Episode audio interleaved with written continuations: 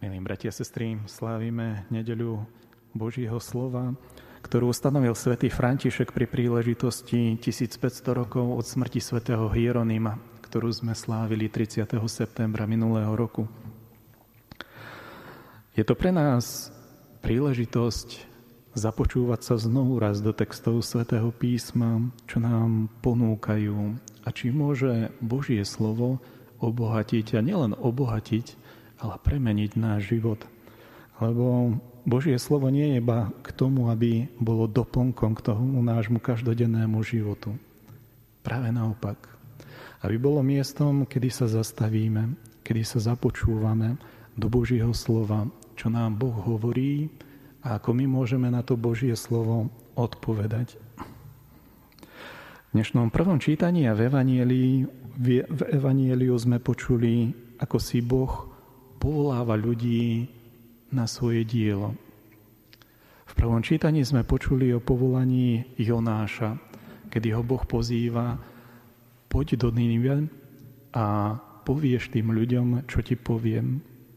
A v Evangeliu sme počuli, ako Ježiš prechádza okolo Galilejského mora a pozýva prvých apoštolov, aby spolupracovali na jeho diele. Keď si prečítame písmo sveté, nájdeme tam veľa príbehov, ako Boh pozýva ľudí k spolupráci. Pozval Abraháma, pozval Mojžiša, Samuela, Jeremiáša, pozval aj Máriu s Jozefom, keď im povedal, čo plánuje a či sa aj títo ľudia chcú zúčastniť tohto Božieho plánu, tejto Božej vôle. A mnohí odpovedali pozitívne a mnohí v dejinách odpovedali aj asi negatívne. Ale to, o čom hovorí písmo sveté, sú väčšinou príbehy, ktoré odpovedali kladne na Božie volanie. Stane sa, chcem. A stali sa tieto okamihy okamihmi milosti, stretnutia a požehnania. Avšak tá cesta s Bohom nie je jednoduchá cesta. Vždycky, keď človek povie Bohu áno, tak to neznamená, že zrazu život bude ľahší. Práve naopak, písmo sveté akýmsi spôsobom pripravuje ľudí, že kto chce ísť za Bohom, bude kráčať úzkou cestou. Že to nebude jednoduché, že to bude niekedy aj cesta kríža, ale že na tejto ceste kríža zakúsia aj veľa prejavov Božej, Božej milosti. Ako sa to prejavuje? V tom prvom čítaní o prorokovi Jonášovi máme síce veľmi krátky príbeh, ale ten príbeh je veľmi hutný. Boh pozýva Jonáša, aby išiel do Ninive, a tam ohlasoval, aby sa Niniučania obrátili. Je to veľmi ťažká výzva, keď si uvedomíme, aký je kontext. Jonáš bol pravoverný žid a kniha proroka Jonáša je napísaná po babylonskom zajatí.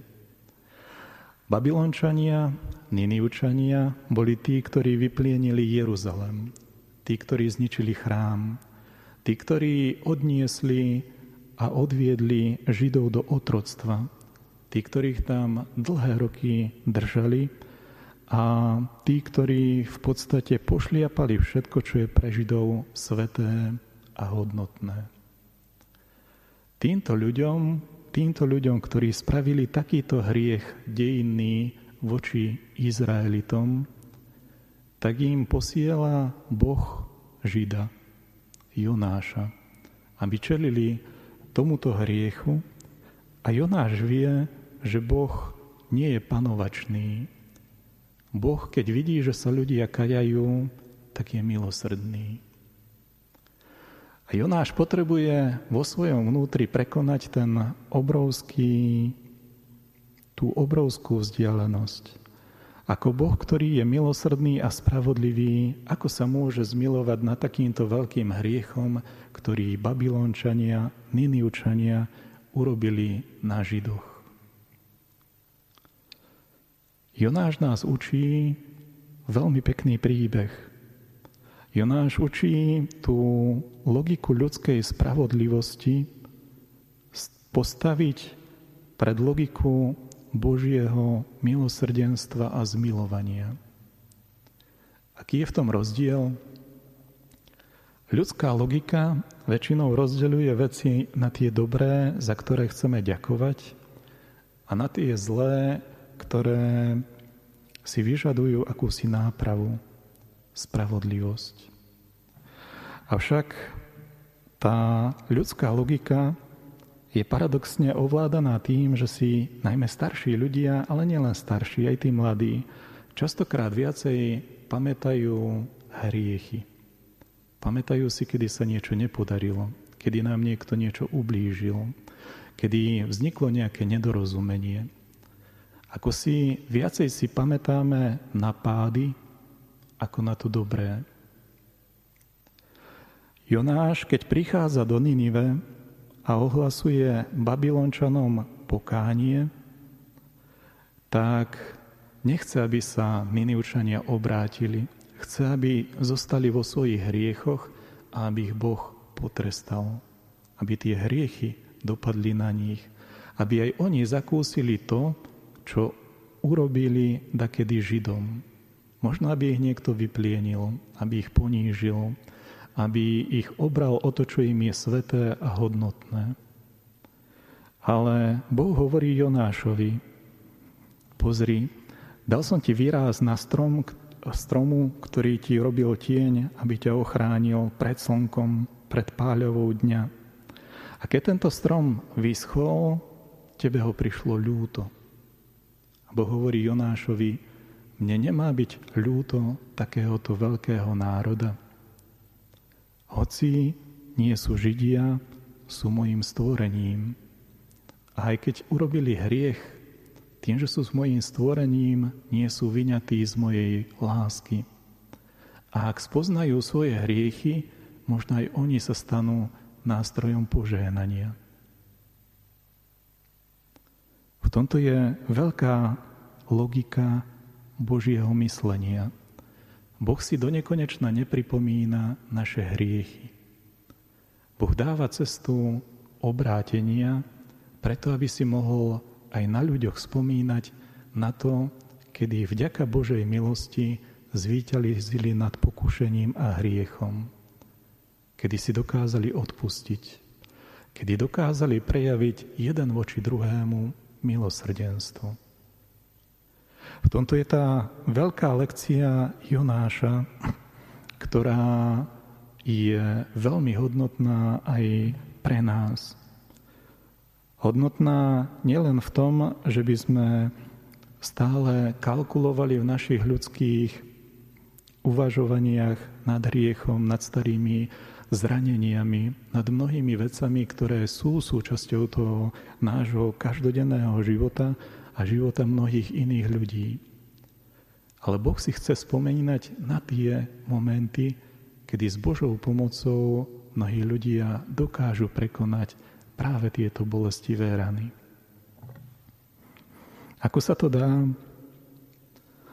Jedna z veľmi pekných vecí na Jonášovi je, že on bol Žid. A Žid si, ako Žid pravoverný, si bol vedomý toho, že oni majú ako Židia veľmi úzke spoločenstvo s Bohom. Majú zákon, majú služby, majú všetky prostriedky, ktoré im pomáhajú obnovovať toto spoločenstvo s Bohom. Paralelne aj katolícka církev na druhom vatikánskom koncile v rámci ekumenického dialógu povedala, že aj katolícka církev má plnosť prostriedkov spásy. Keď to niekto počuje, tak si myslí, že je to také triumfalistické, že my máme všetko a tí ostatní v tých ostatných cirkvách majú možno niečo a možno nič.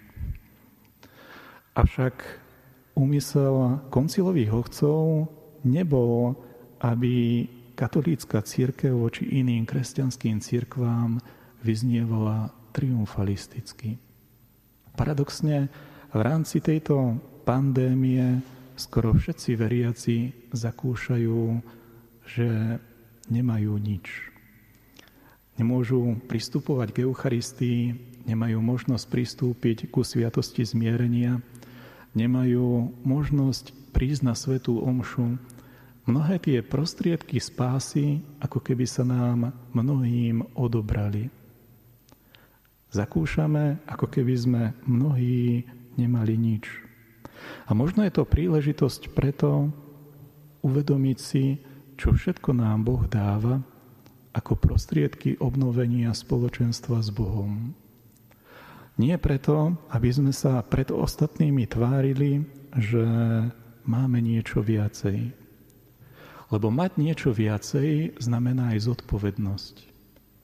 Či to, čo máme viacej, nás naozaj robí viacej Božími priateľmi.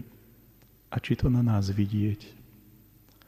Či to, čo máme viacej, ako je sviatosť zmierenia, ako je sviatosť manželstva, sviatosť kniastva, ako je Eucharistia, či to, čo máme viacej, nás naozaj nerobí pyšnými, ale vďačnými za spoločenstvo s Bohom, ktoré môžeme tak jedinečným spôsobom prežívať a či ho vieme aj s druhými zdieľať.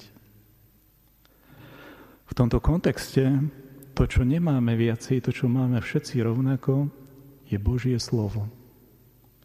Božie slovo, ktoré tak ako pre mnohé protestantské církvy, ako aj pre grékokatolíkov, ortodoxných a nás katolíkov, je niečo také, čo nás spája.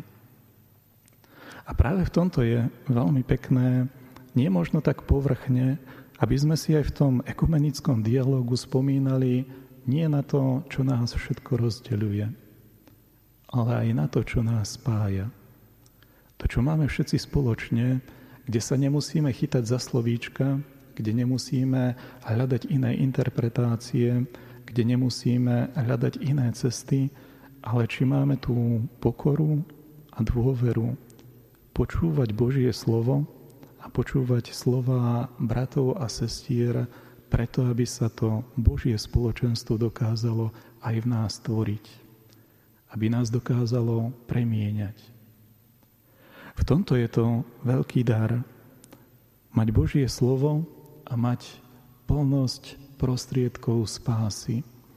Nie preto, aby to vyznelo triumfalisticky, možno práve preto, aby sme sa stali svetkami tejto plnosti, ktorá nás, katolíkov, nech vedie možno k takej dôvere, pokore, vďačnosti, aby to skôr z nás vyžarovalo ako priestor radosti, ktorý je nákazlivý pre druhých.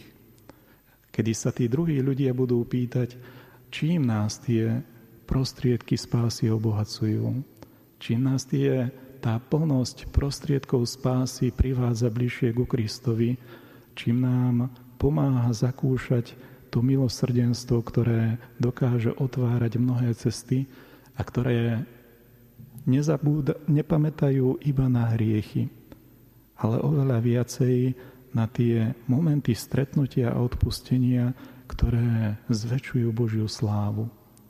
Aby sme možno ako Jonáš a Niniučania konečnom dôsledku našli to spoločenstvo s Bohom, ktoré je prameňom všetkej milosti a kde aj mnohé hriechy môžu nájsť aj výraz pokánia, ale oveľa viacej slovo uzmierenia. Amen.